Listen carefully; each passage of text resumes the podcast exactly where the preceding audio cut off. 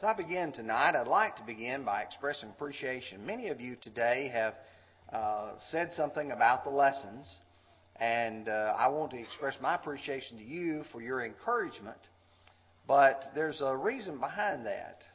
Many of you are doing a great job of doing daily Bible reading, studying your Bibles, and then when you hear a lesson from God's Word, you accept it and take it in and just like the people that are described at Berea, he said these were more noble than those in Thessalonica in that they received the word with all readiness and searched the scriptures daily whether those things were so.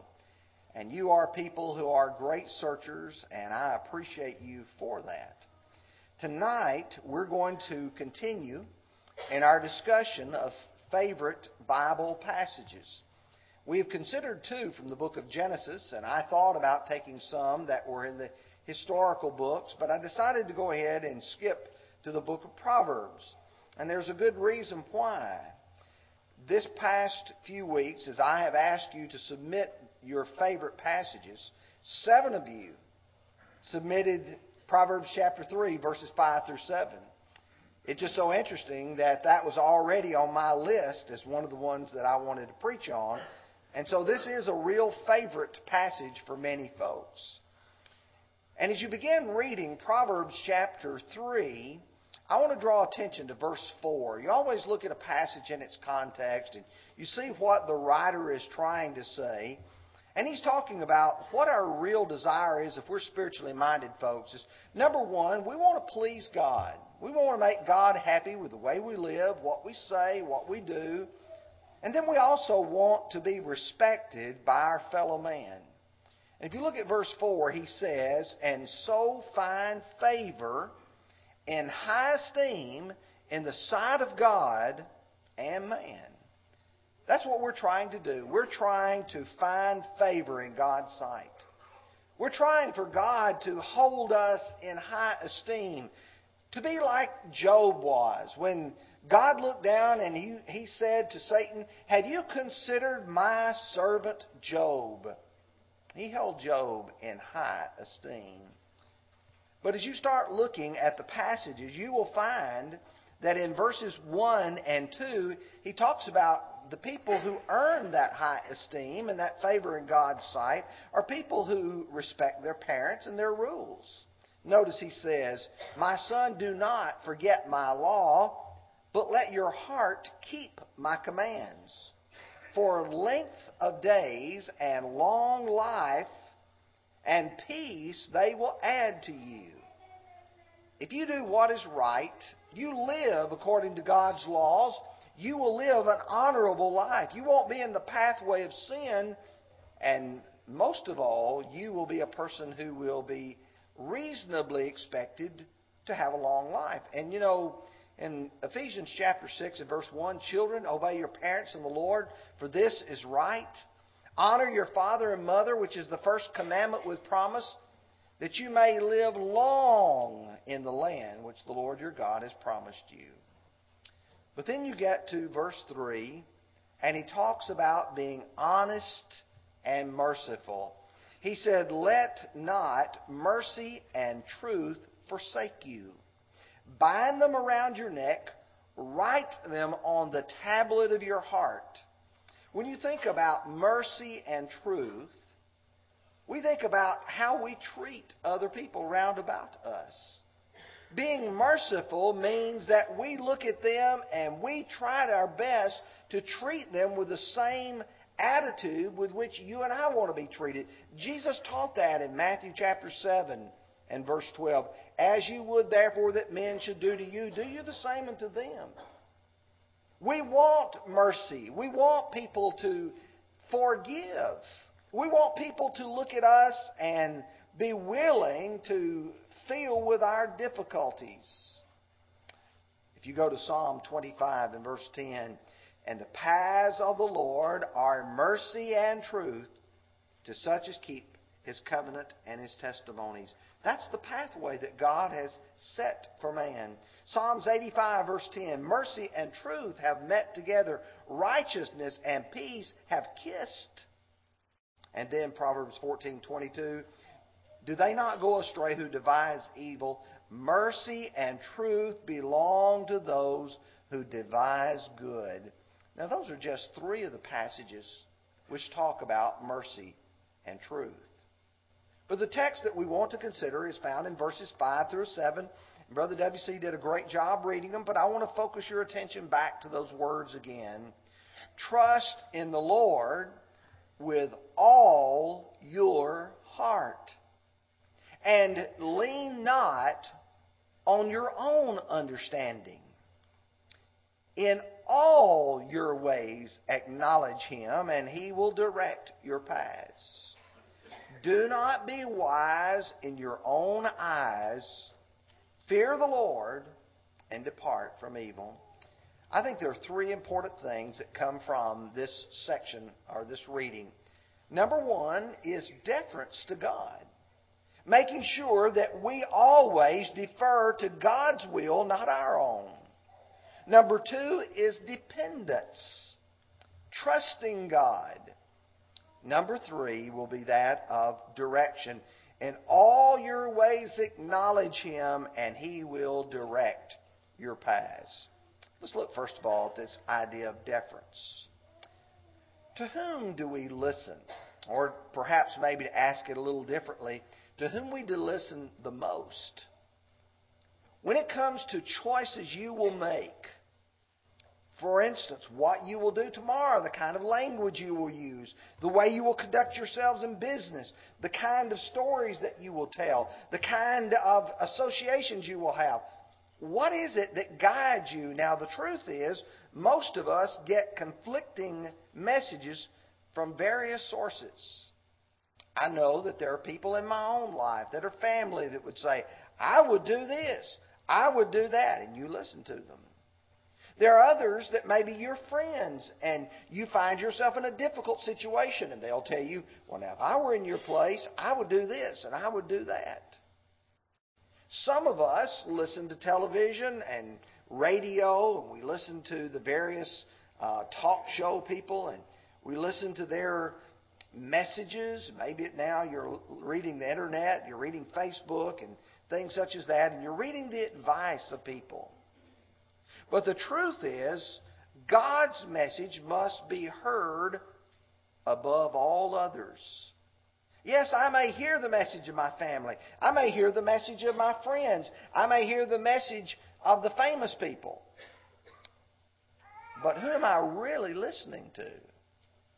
Who is really the, the one I'm giving deference to or, to or deferring to on my decisions? I want you to listen in Isaiah's day, there were people during that day who were trying to advise others how to decide the direction of the nation. And you know, there's a lot of people today in our country trying to decide how are we going to be viewed as a nation or as a people. And what are we going to listen to? Isaiah chapter 8, verse 19 says, And when they say to you, Seek those who are mediums and wizards, who whisper and mutter. Should a, not a people seek their God? Should they seek the dead on behalf of the living? To the law and to the testimony. If they do not speak according to this word, it is because there's no light in them. Today I am amazed that people are saying what we need to be listening to are the scientists.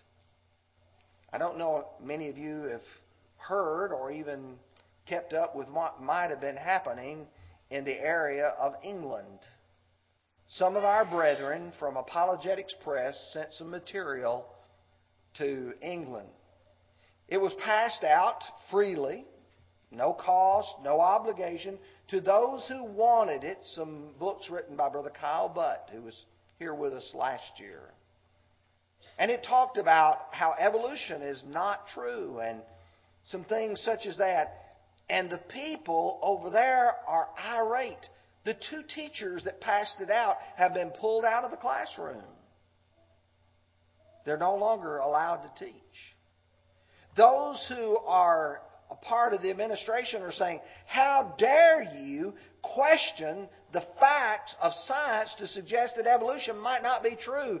And they're now mocking and making fun of the church and saying, we don't need to be listening to religious folks. We need to be secular. One of those who were commenting on that made the point is everybody is going to listen to somebody. You're either going to listen to the atheist or you're going to listen to God's people. And so you ask the question to whom are you going to go? To whom are you going to listen? Isaiah 55, verses 8 and 9. God reminds them, For my thoughts are not your thoughts, nor are your ways my ways, says the Lord. For as the heavens are higher than the earth, so are my ways than your ways, and my thoughts than your thoughts. Think about God. What does God know? God knows more than all of us will ever know combined. You think about the combined volume of human knowledge. You take the brightest people in every field throughout this world and you put them together in one place, and they are ignorant compared to God. God knows it all. And He knows it truly. He knows what is truth. Should I not listen to the one who made me, who knows me? Most certainly I should. In John chapter 6, Jesus fed a multitude of people. After he fed the multitude of people, he confronted them with regards to why they were there. And he said, I am the bread that has come down from heaven. That offended some of them because they were willing to accept a secular meal, but they didn't want a spiritual lesson.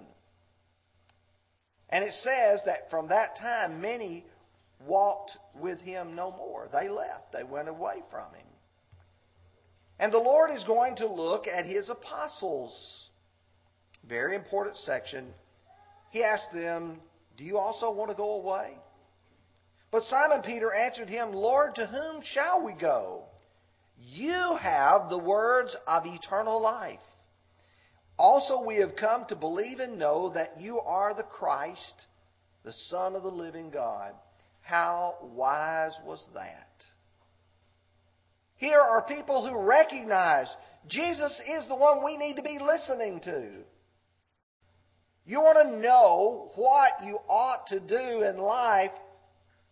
Read Matthew, Mark, Luke, and John and read what Jesus instructs us to do. Particularly read the great Sermon on the Mount as the Lord addresses moral situations one right after another.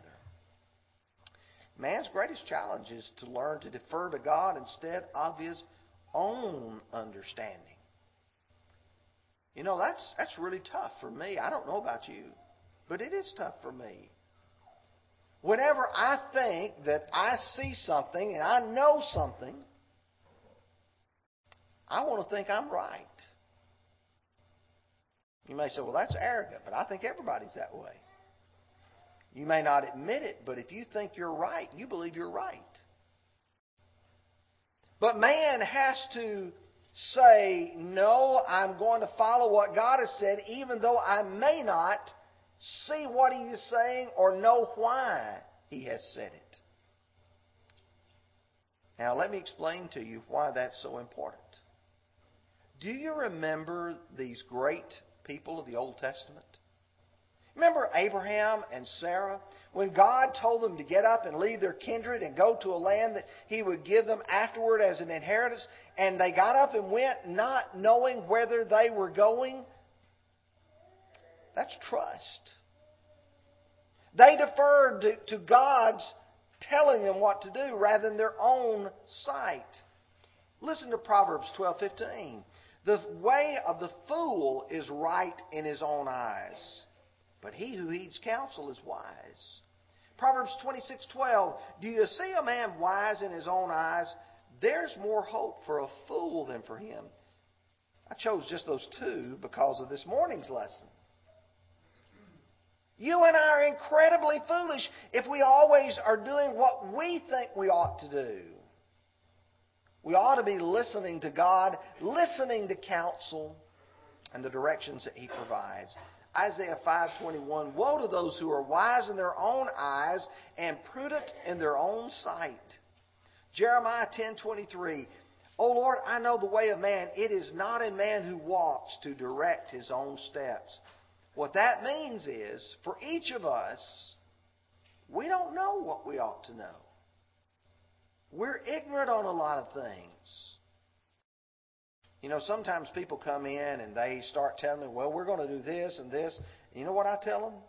We had a gentleman working on the units a few days ago, and he said, well, now this goes to this. I said, I'm going to do just whatever you tell me to do because you know a whole lot more than I do.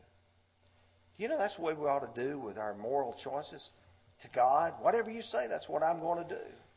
2 Kings 5.11, listen to Naaman. Elisha had told him to go and dip himself in the river Jordan. And listen to the way he responds. Naaman became furious and went away and said, Indeed, I said to myself, He will surely come out to me and stand and call on the name of the Lord his God and wave his hand over the place and heal the leprosy. He already had in his mind the way that it was going to take place. And no, that's not the way God was going to do it. Sometimes we have to realize God's ways are not our ways, and we've got to do it God's ways. That's what deference means. But number two is dependence. And I would say that most of us seek independence. We want to provide for our own needs. We want to make our own decisions. We want our own way. And for that reason, we are not very dependent. But the truth is, it's hard to learn to depend on God because that requires trust. Someone tells us, hey, I am going to take care of you. I will, if you're in the water and you're, they're saying, I'm going to get you to the other side, now you're going to have to let go and let me take care of you. Do you want to let go? A few years ago, several years ago, I carried a group of kids from the congregation where I was preaching to float the Buffalo River. And there was a young lady, her canoe turned over. And the water was very swift, and she was hanging on to a limb. And I said, Let go, and I'll catch you. She says, I can't. I'm scared of the water. Somebody reminded her there were snakes in the trees. And then she was paralyzed by two fears afraid of the water and afraid of snakes. Finally, she did trust me enough to turn loose. I caught her, pulled her back to the bank. They got back in their canoe, and we went on. For us to sometimes turn loose and let us trust God, that's tough for us. Listen to Psalms 146, verse 3. Do not put your trust in princes, nor in the Son of Man, or a Son of Man, in whom there is no help. His spirit departs. He returns to his earth. In the very days his plans perish. Happy is he who is God of Jacob for his help, whose hope is in the Lord his God. You see, he's telling us if you trust man, you can't depend on man. Man's going to die on you. And whatever plans, whatever goals he had to be able to help you, when he's gone, they're gone. But you can depend on God. Proverbs 11:28 says, "He who trusts in riches will fall, but the righteous will flourish like foliage." Hebrews 13 and verse 5. The Hebrew writer is getting very near the end of the book, last chapter. And he's trying to remind them that they can trust in God. And he says, Let your conduct be without covetousness. Be content with such things as you have. And here's his explanation. For he himself has said, I will never leave you nor forsake you. Where did he say that? You go back to the book of Joshua, to chapter 1 and verse 5, and he's reassuring Joshua. He says, No man shall be able to stand before you all the days of your life. As I was with Moses, so I will be with you. I will not leave you nor forsake you.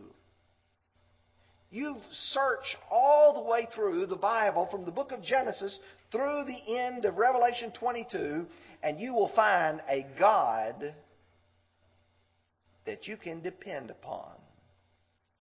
What else you will find is many times you can't depend upon man. In Isaiah 31 and verse 1, Woe to those who go down to Egypt for help and rely on horses and who trust in chariots because there are many, and in horsemen because they are very strong. But do not look to the Holy One of Israel nor seek the Lord. You see, they want to put trust in physical things. Isaiah 50, verse 10 Who among you fears the Lord? Who obeys the voice of his servant? Who walks in darkness and has no light? Let him trust in the name of the Lord and rely upon his God. Folks, it's really about dependence. Trust in the Lord with all your heart. That means being willing to let go and depend upon God.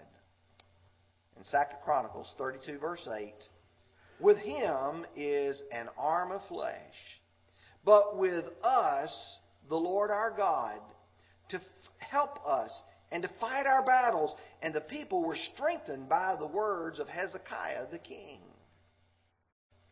of Judah.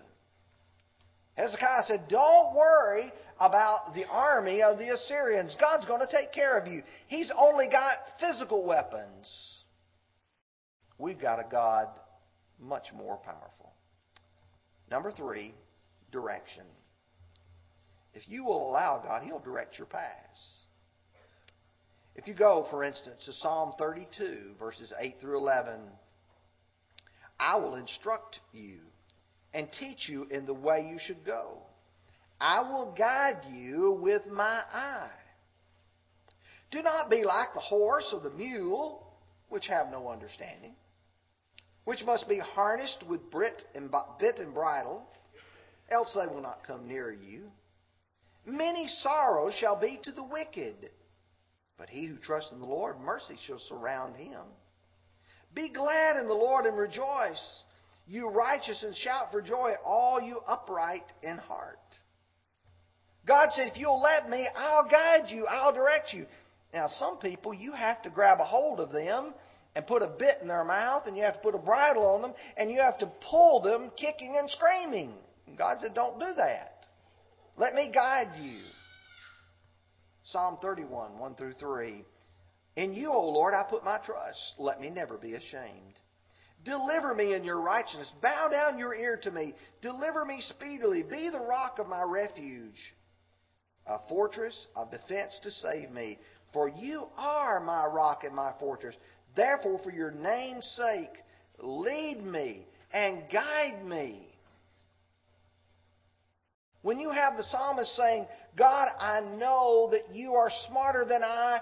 Lead me, guide me. In all your ways, acknowledge him, and he will direct your paths. Verse 7. Psalm 119, 105 said, Your word is a lamp to my feet and a light to my path. You see, the Word of God, the Bible, is that great guiding word from God. Psalm 25, verse 4 Show me your ways, O Lord. Teach me your paths. But some people refuse. God is here. He's willing and ready if you will take His word to lead you, to guide you, to direct you how that you ought to live. And some great preachers, like Jeremiah from the Old Testament, that great prophet, told them he said, Thus says the Lord, stand in the way and see, and ask for the old paths. Where's the good way? And walk in it, and you'll find rest for your souls. But they said, We will not walk in it. Tonight, you really have a choice. You can choose to, in all your ways, acknowledge Him. In every thought that you have, to say, Lord, direct me, guide me. I'm going to read your word. And whatever I find there, that's what I am going to do. We're on a journey through life. And we all need to recognize our need for help. Trust God for guidance and direction. If you'll take your song books out now, what greater preface to the invitation could you have than the great message that is found in Proverbs chapter 3, verses 5 through 7? To let God guide you and direct you, He's going to do that not through some mystical means. He's going to do it through His Word. And what you learn through God's Word is, is that you and I are all sinners. We're all on the same level. All of us are dependent upon God for our own salvation. And I have to be willing to acknowledge that I am in need that I have to believe, to trust Jesus as the Christ, the Son of the living God. John 8, verse 24, Jesus said, If you don't believe that I am He, you'll die in your sins. I have to be willing to turn because I have been convicted. You see, I recognize I am a sinner, and I, my mind says, no longer am I going to participate in those things. That's what repentance involves to take my mouth and to confess the sweet name of Jesus, to be willing to say, I believe that He is the Son of the living God, as the eunuch did in Acts 8 and verse 37, and then to be baptized for the remission of sins, Acts 2 and verse 38. The message of the cross to those who are perishing is a message of salvation. Many times, those of us who are His children, though, have somehow let the world creep back into our lives. And sin gets a stranglehold on us. It's hard for us to let it go. Part of the problem is, is that we become wise in our own eyes. We've chosen to do what we want to do. And folks, it requires some humility for us to acknowledge the fact that I made a mistake. I tried to do it my way rather than God's way. And I realize now the mistake that I have made. And I want God's forgiveness. If you need to repent and us to pray for you, we'll be glad to do that. Would you come while we stand and sing?